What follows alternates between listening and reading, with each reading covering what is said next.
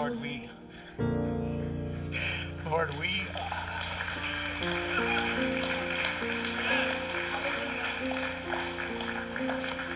Lord, we bask in the glow of your presence here. We bask in the, in the glory and the wonder and the power of your presence here.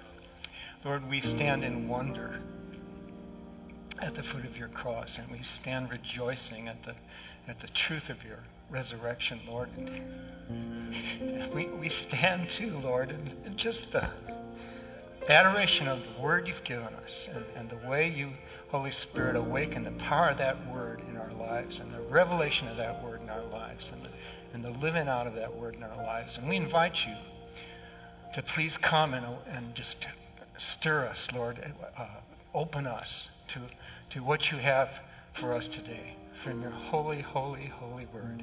In Jesus' name, amen.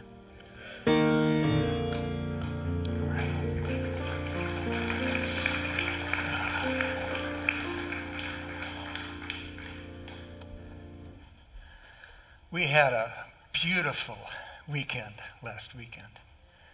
We meditated on the enormity of what Christ did for us on the cross on Good Friday. And then on Sunday, on Easter Sunday, we rejoiced in the reality and the power of his resurrection. And we did that together in, in, in just such a wonderful way. And I want to say this to you Good Friday and Easter are not over. And they will, they will never be over because it's, it's the cross and the resurrection that, that we enter into day by day in our lives from here on out into eternity. That's our priority, isn't it? With that in mind, our next sermon series is called Because He Lives.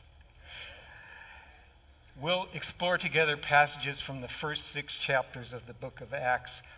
And, and, those, and the book of Acts describes the beginning of the Christian church. And just as the Acts church did, we will continue to circle around the cross of Christ and to rejoice in his celebration. Our priorities of worshiping God, growing in Christ, serving and loving one another, and reaching out to all resonate throughout those first six chapters of Acts. And, and among the topics we'll look at in the weeks ahead are how to share the gospel message. That'll be next week the power of the Holy Spirit in our lives. And we'll look at that, the incredible uh, Pentecost um, experience. And then we'll talk about body life priorities, walking by faith, dealing with opposition, living with integrity, and perseverance. Today, we're going to look at the amazing commission from Christ to be his witnesses. I'd like to call your attention before we get into the book of Acts to three foundational words that were the uh, words Christ spoke right before he gave up his spirit on the cross. And I believe these, in my heart, are the three most important words that were ever spoken in the history of the world. And those three words are, It is finished. What is this it that Jesus had declared was finished in this triumphant statement? This wasn't a statement like, it's finished. This was, this was it's finished. And, and the answer to what that it is, I've accomplished my mission. I've completed the work I was sent to do. A way has been made for everyone who will come to me to enter into my will and to live out that certain life that I long to impart. Oh, those were powerful words. His mission was accomplished. And yet, I want to say this to you as surely as He lives, and as He lives in us, and as He sent us the Holy Spirit, that mission of reaching out to all lives within us as well. And we get to live it out day by day. Let's look at this passage. John 19, verses 28 to 30. It says, After this, Jesus, knowing that all things had already been accomplished, to fulfill the scripture, said, I am thirsty. A jar full of sour wine was standing there, so they put a sponge full of the sour wine upon a branch of hyssop and brought it up to his mouth. Therefore, when Jesus had received the sour wine, he said, It is finished. And he bowed his head and gave up his spirit. Don't you love that, that truth? He, he gave up his spirit. The time had come for him to do that. He didn't succumb to, to being victimized and to death. He gave up his spirit. Into your hands I commend my spirit, is in one of the Gospels. But, but let's look at this, this statement he made I am thirsty. And certainly, given the ordeal of the cross, there was a, there was a degree of physical thirst. But I think there's two reasons, bigger reasons, why Jesus made that statement. First, as he says here, in order to fulfill the scripture. There's Psalm 69:21. The second half of that scripture says, "For my thirst they gave me vinegar to drink." In other words, he was so careful to dot each I and cross each T in confirming all the prophecies in Scripture that pointed to his coming.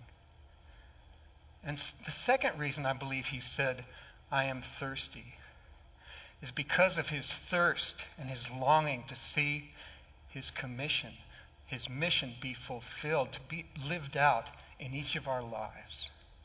I am thirsty to see the mission and the finished work that I've done be carried out in each and every one of us.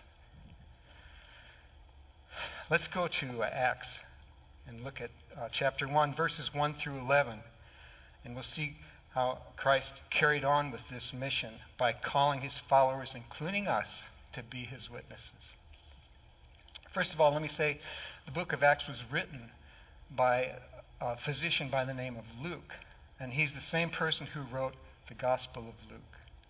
And he was a, uh, had a very keen intellect as well as being a, a man of, after God's heart. And he was so careful to faithfully chronicle the events of, of Jesus' life and, and, the events of his followers.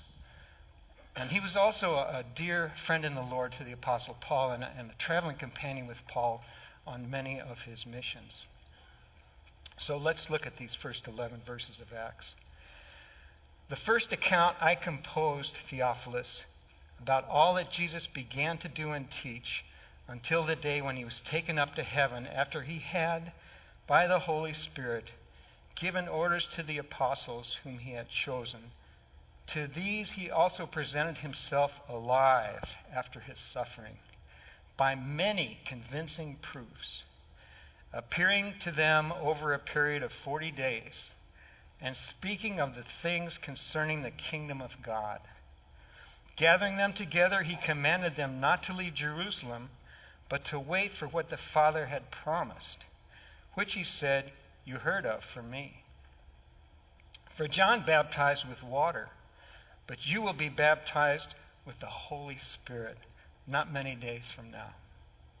So when they had come together, they were asking him, saying, Lord, is it this time you are restoring the kingdom to Israel? He said to them, It is not for you to know times or epochs which the Father has fixed by his own authority, but you will receive power when the Holy Spirit has come upon you. And you shall be my witnesses both in Jerusalem and in all Judea and Samaria and even to the remotest parts of the earth. And after he had said these things, he was lifted up while they were looking on, and a cloud received him out of their sight. And as they were gazing intently into the sky while he was going, behold, two men in white clothing stood beside them. They also said, Men of Galilee, why do you stand looking into the sky? This Jesus, who has been taken up from you into heaven, will come in just the same way as you have watched him go into heaven. That is an action packed 11 verses, isn't it? So let's, let's dig into these verses. Um, by the way, this person that Theophilus, Theophilus, who uh, Luke addresses these uh, the gospel as well as the, the book of Acts 2, we don't really know who he, who, he, who he was because the only mention in the Bible is, is these two passages. However, Theophilus means person who loves God. And we know he was, he was a, a man who wanted to, to hear about and, and understand the, the descriptions of who Christ is and, and what his disciples are seeking to do as they seek to follow him. So let's, let's, let's go back and look at the first five verses, which are really a summary of the book of Luke. And, and so it's, it's a great way that uh, Luke begins in Acts by, by confirming the truth of the Gospel of Luke. And he says this The first account I composed about all that Jesus began to do and teach, referring to the book of Luke, until the day when he was taken up to heaven after he had, by the Holy Spirit, given orders to the apostles whom he had chosen. Let's look at this word began. First account I composed about all that Jesus began to do and teach. Doesn't that tell us that in, in the three years Christ was on earth, it was a beginning of all he was to teach? But the teaching is ongoing and it's taking place right here and now in our midst, too isn't it?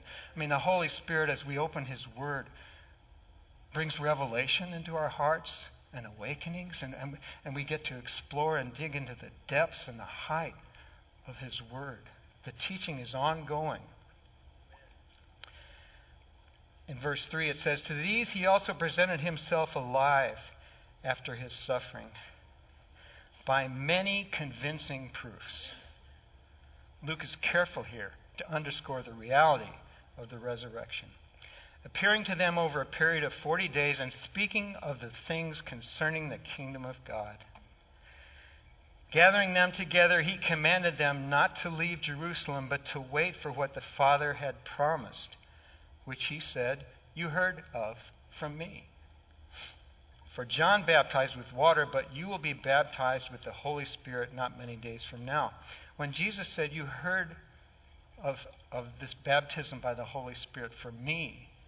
We, we, there are several references in the Bible that refer to that, but let's, let's look at a couple of them. First of all, John 14, verses 16 through 17, where it says, I will ask the Father, and he will give you another helper, that he may be with you forever.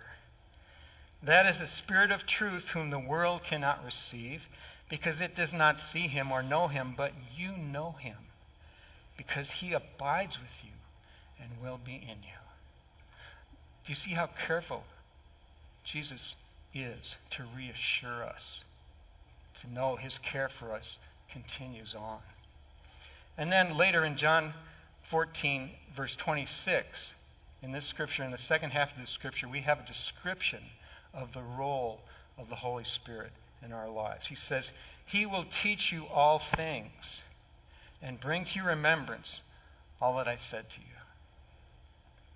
So let's go on to verse 6. So when they had come together, they were asking him, saying, Lord, is it at this time you are restoring the kingdom to Israel? This is a reasonable question. Their hope was that they would be liberated from the oppressive Roman rule and that Israel would be restored to its former greatness as a nation. And look at Jesus' response to that question. Basically, he's saying there's something way bigger coming that I want you to focus on. He says, It is not for you to know times or epochs which the Father has fixed by his own authority. And this is the beautiful statement that comes after that. You will receive power when the Holy Spirit has come upon you and you shall be my witnesses both in Jerusalem and in all Judea and Samaria and even to the remotest part of the earth. Wow. What, what, a, what a commission that is, isn't it? I love what, uh, from the message version of the Bible, Acts 1 7 8 says regarding this uh, commission. He's, Jesus told them, You don't get to know the time. Remember their question about Israel? Timing is the Father's business. What you will get is the Holy Spirit. And when the Holy Spirit comes on you, you will be able to be my witness in Jerusalem, all over Judea and Samaria, and even to the ends of the world. When the Holy Spirit comes upon you, you will be able to be my witnesses. Again, reassurance. This is not something we are uh, to undertake in our own limited human abilities.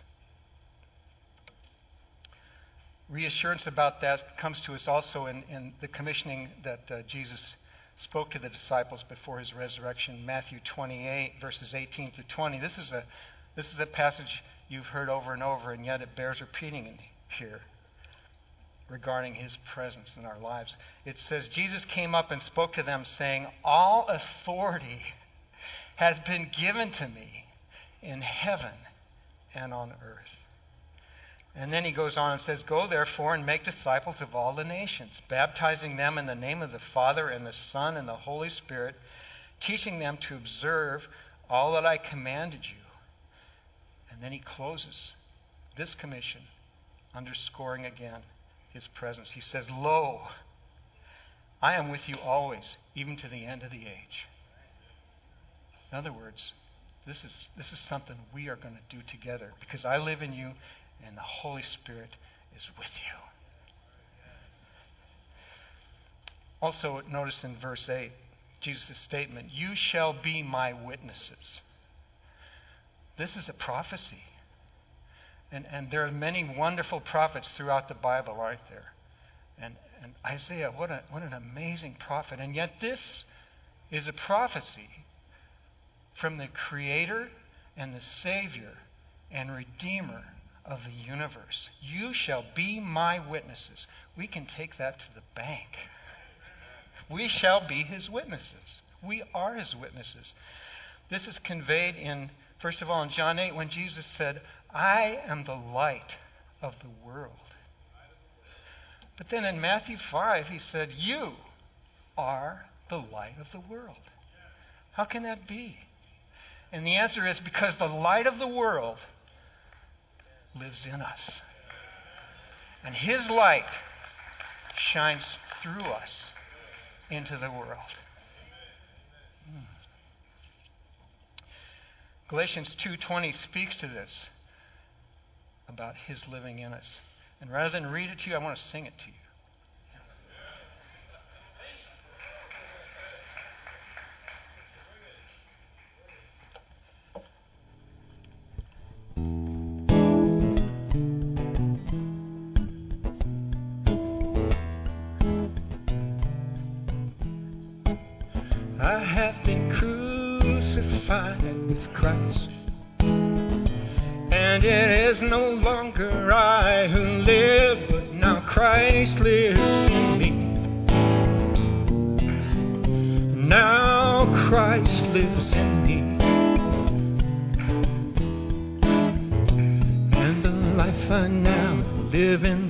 You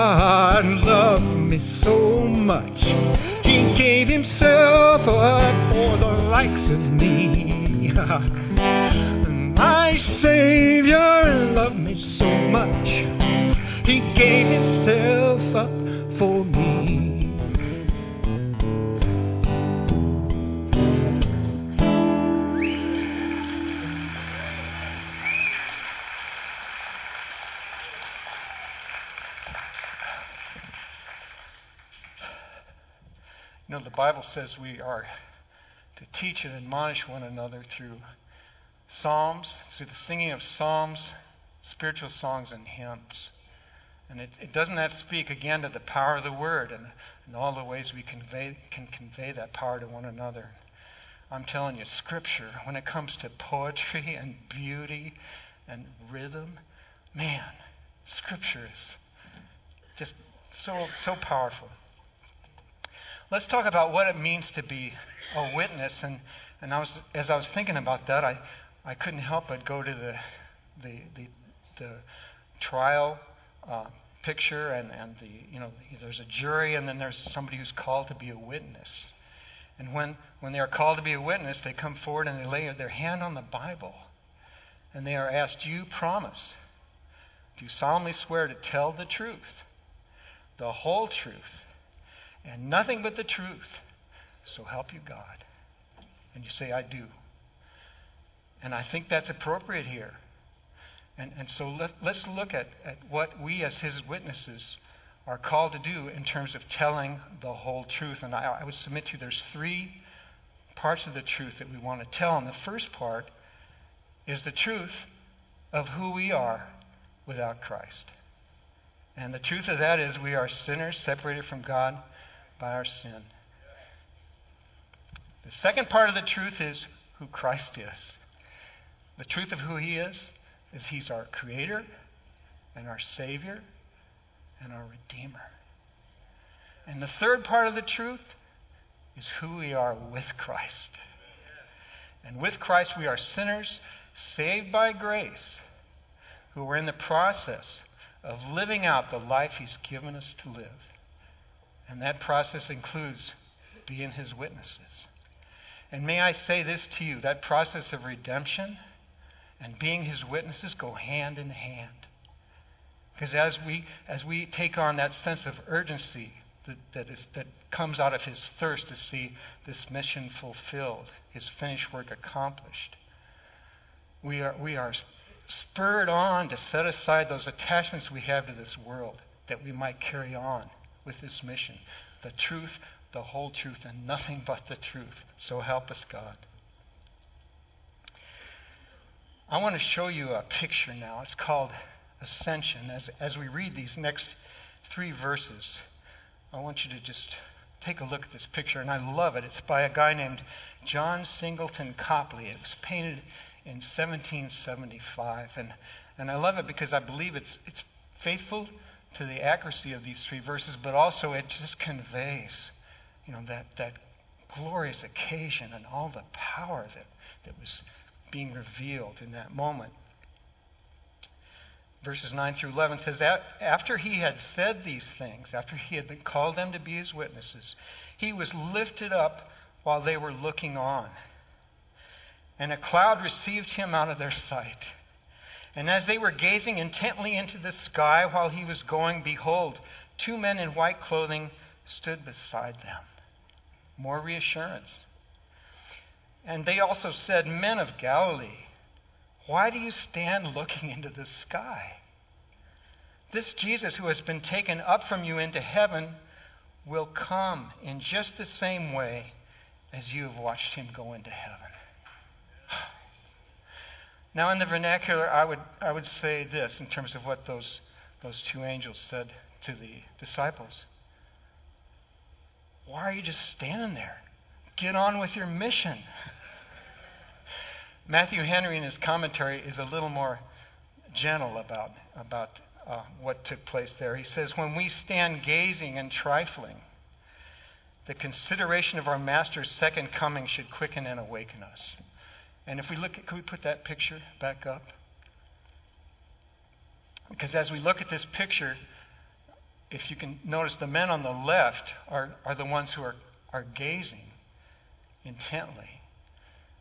And, and that speaks to this first part of Matthew Henry's statement. When we stand gazing and trifling, the consideration of our Master's second coming should quicken and awaken us. Again, that sense of urgency within us because He lives in us and His mission lives in us.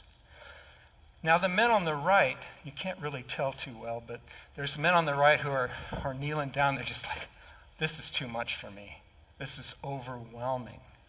And Matthew Henry speaks to those men men as well. He says, When we stand gazing and trembling, and rightfully so, I mean, this is Almighty God ascending into heaven. When we stand gazing and trembling, the consideration of it should comfort and encourage us. More reassurance. He's coming back. He's coming back again. He's coming back for us. Now, there's an element to this being his witnesses that we that is so true. I mean, we've talked about his mission lives in us. But we know what took place in his life as he came to earth for those three years, don't we? And we know it entailed suffering. And it entailed suffering because this world, this lost world, is either indifferent or else utterly disdainful of the, of the, of the thought that it is in need of a Savior. And so we will encounter that as we seek to be His witnesses in various ways. And there's the truth of that suffering in our lives, but there's another piece to the suffering in our lives that we experience as fallen human beings, and that is simply we ourselves still have attachments to this world. But here is why witnessing is such an integral part of our redemption. Because of this sense of urgency, because of our longing to be in His will and to be His witnesses, we are compelled to set aside those worldly attachments that would impede us from fulfilling His mission lived out in our lives. Wow, that's motivation, isn't it? Luke 9:23 tells us if anyone wishes to come after me, he must deny himself and take up his cross daily and follow me. But here's the wonderful part that comes hand in glove with the suffering, and that is, is, is we also get to share in his victory. And of course, that's the, the fulfillment of that sharing his victory is, is down the line when we see him face to face. But even in the here and now, the fulfillment of just knowing, hey, I'm in God's will. And this is great. This is the best of all places to be. And didn't we see Jesus demonstrate that in Gethsemane? I mean, he, remember he said, God, if there's any way this cup can be taken from me. But remember what else he said? He said, But nevertheless, not my will, but thine be done. He knew God's will is where it's at. And he, and he preferred the fulfillment of being on that cross, but in his Father's will to anything else. Yes, it entails suffering, but there was also this incredible satisfaction that we are that we get to experience as we choose his will, as we choose to take up our cross daily and follow him as we choose to be his witnesses. I found a beautiful hymn that was written 20 years ago that speaks to this suffering and to the to the joy that comes with it. It's called Must Jesus Bear the Cross Alone? And it says, Must Jesus bear the cross alone and all the world go free? No. There's a cross for everyone, and there's a cross for me. The consecrated cross I'll bear till death shall set me free, and then go home my crown to wear, for there's a crown for me. Upon the crystal pavement down at Jesus' pierced feet, joyful, I'll cast my golden crown and his dear name repeat. And by the way, the crown is, is the rewards God gives us for being faithful and serving him and remaining in his will, and certainly includes being his witnesses. The hymn closes by saying, Oh, precious cross, oh, glorious crown, oh, resurrection day. Ye angels from the stars come down and bear my soul away. Now, that was written 200 years ago. And maybe the language could be, we could say, well, that's a little dated, but wow, the truth of that hymn, the truth of those words. So beautiful. And, and as we consider taking up our cross and following Him, and the suffering, but also the joy that comes with it, a shift takes place in our heart. And it's, it's a shift like this. It's, it's not, I have to be in God's will.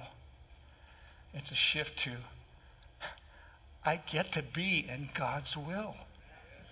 Because He lives in me and the Holy Spirit is, is, is supporting me in remaining in God's will, the best of all places. In a moment, we're going to see a clip of a world record relay race. And, and we're going to see men on the, women, on the winning team suffering for the sake of their goal. And we're going to see them celebrating at the end of their race as well, and at the fulfillment of doing what they were meant to do. And there's, a there's a beautiful spiritual metaphor here.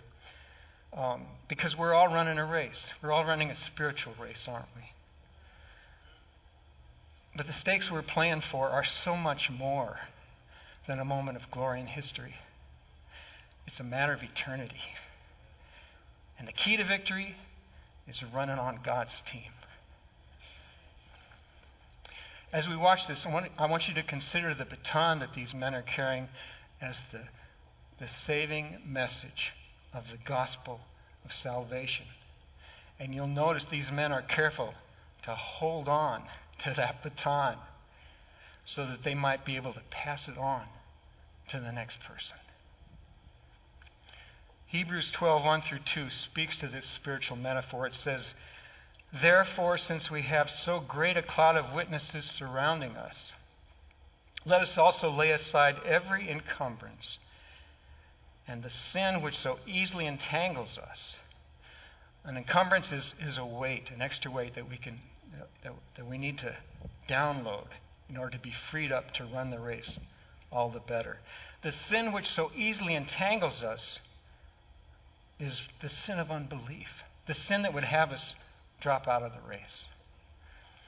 And let us run with endurance the race that is set before us, fixing our eyes on Jesus, the author and perfecter of faith, who for the joy set before him endured the cross, despising the shame, and has sat down at the right hand of the throne of God.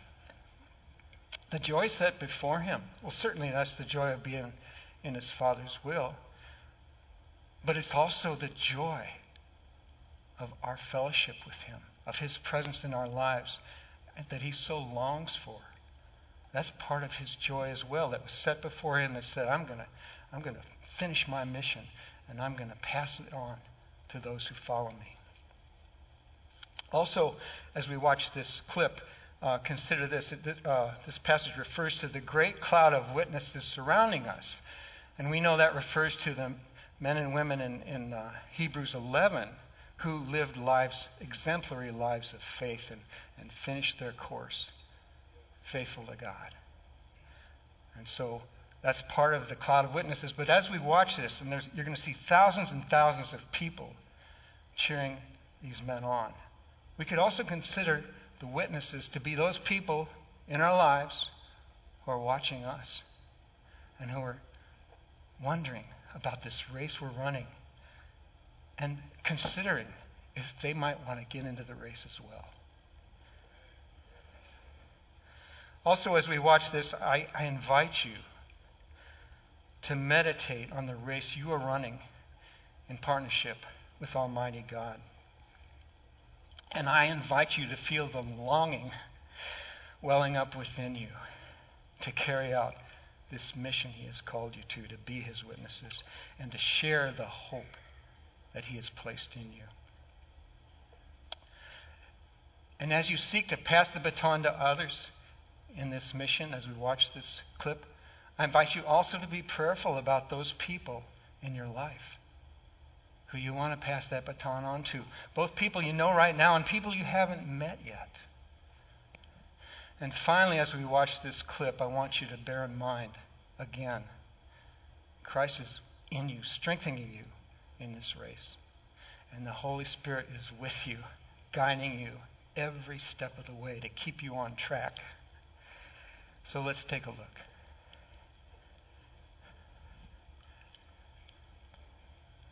With keen anticipation this men's 4x400. The full lineup Russia, Jamaica, Kenya, Germany, the USA in five, Cuba, France, and Bulgaria. The US led off by Andrew Valmon. Kennedy Ochieng goes for Kenya, who are probably the favourites for the silver medal.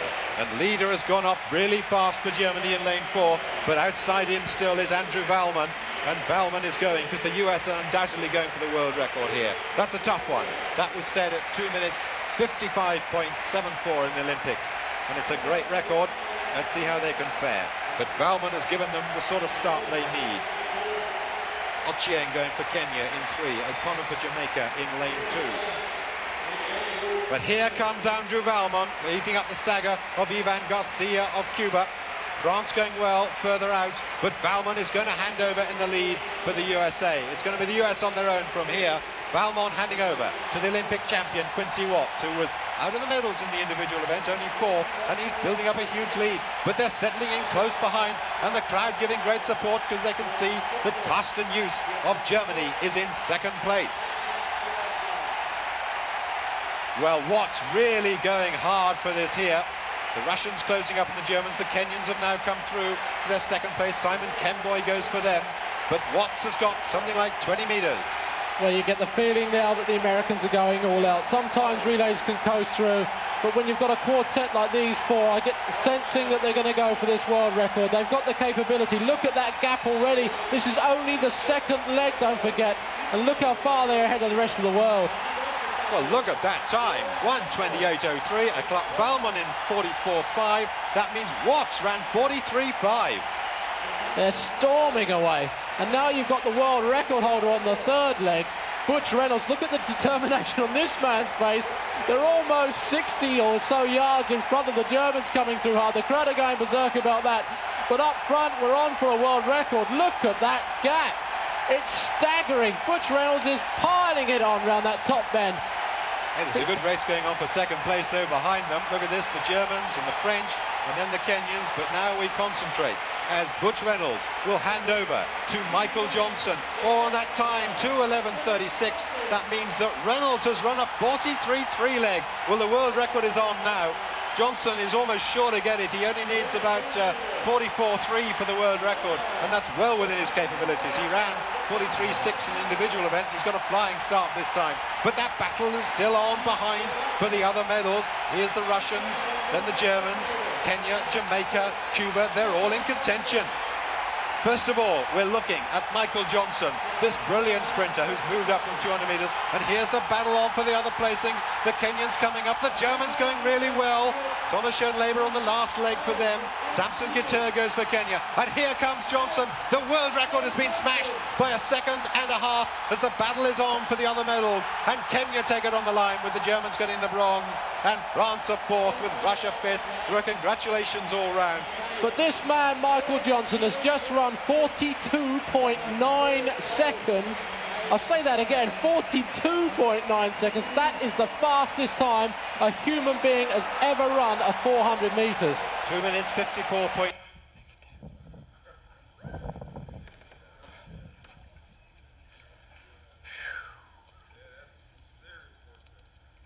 We're in a race that's even better.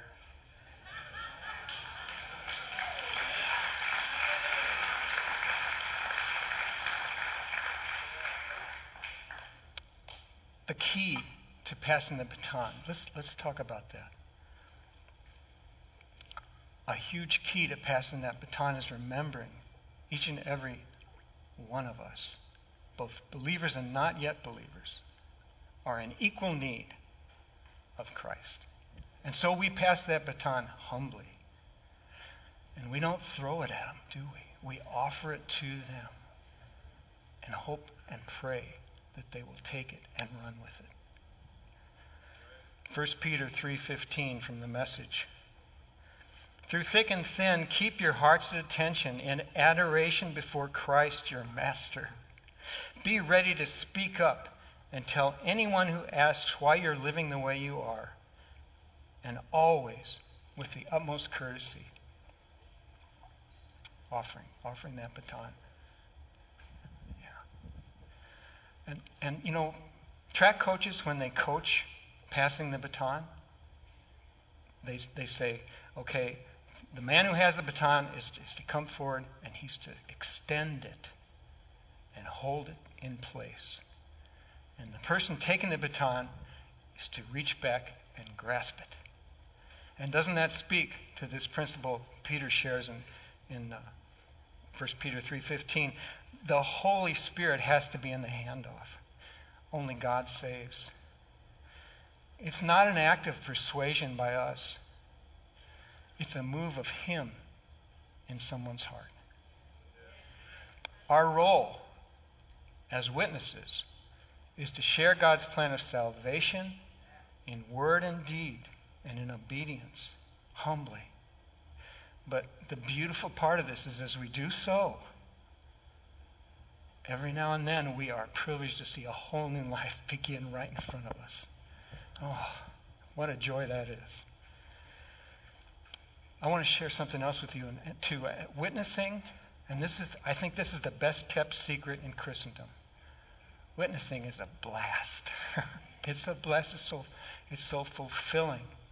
You know, in, in that, in that uh, clip, we saw these athletes entering into this, this race and, and, doing what they were meant to do. And we see their pur- purposefulness in the race, don't we? And we see they're, they're standing with their arms around one another at the end celebrating. And like we said, we have it even better. And our race, when is our race run? When do you think our race is completed? And that's right. It's when we see him face to face. And until that day, we keep going. We stay in the race. We run the race with endurance. But there's an important ramification to this metaphor that we need to add because in this race we saw each man, each individual man, passing the baton on to another man. And in this, this spiritual race we are in, it's more than that. We pass the baton on to someone and we pray and encourage them to keep running. And we also have the chance to offer that baton to others and see them take it as well. When I went to my, the person named Wally Giles who introduced me to Christ, when I went to his funeral, I thought, I'm going to go and tell them about how Wally passed the baton to me and how he ran alongside me for 22 years before he went home. And I was so looking forward to, to letting people know about Wally. And I was so surprised. I got to that funeral, and person after person stood up and said, I want to tell you how Wally passed the baton on to me. That is the Master's plan of evangelism and discipleship. And that's why when he left this earth, when he ascended, estimates of, of his followers ranged from 120 to as many as 500. But to all appearances, it would think, well, that was a good three years and he, he got some followers, but it's going to fizzle out now. This plan works. Here we are. And it's, it's ongoing. His mission that he accomplished and is in the process of being fulfilled works in and through us. I want to I want to share one more thing with you before I sing a song that's going to kind of put a bow around this message, and that's this. This isn't just one more thing to add to our to-do list. This is an integral part of our life in Christ. It, it, it is, it, we need to take this into the absolute core of our being and live it out day by day.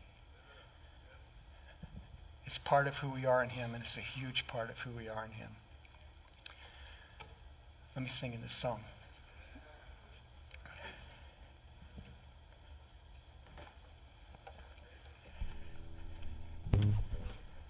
This is called Thank God.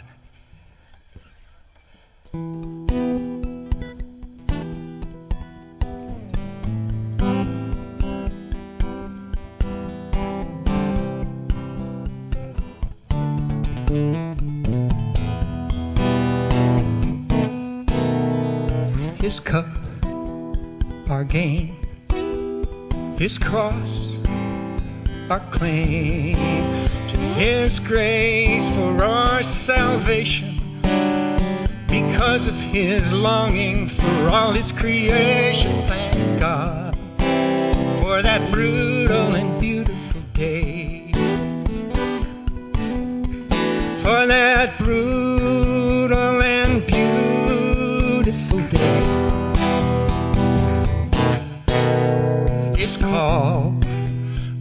to answer. His light, ours to shine. His love, ours to share and declare. Because He's the way and the truth and the life. thank God for that glorious, victorious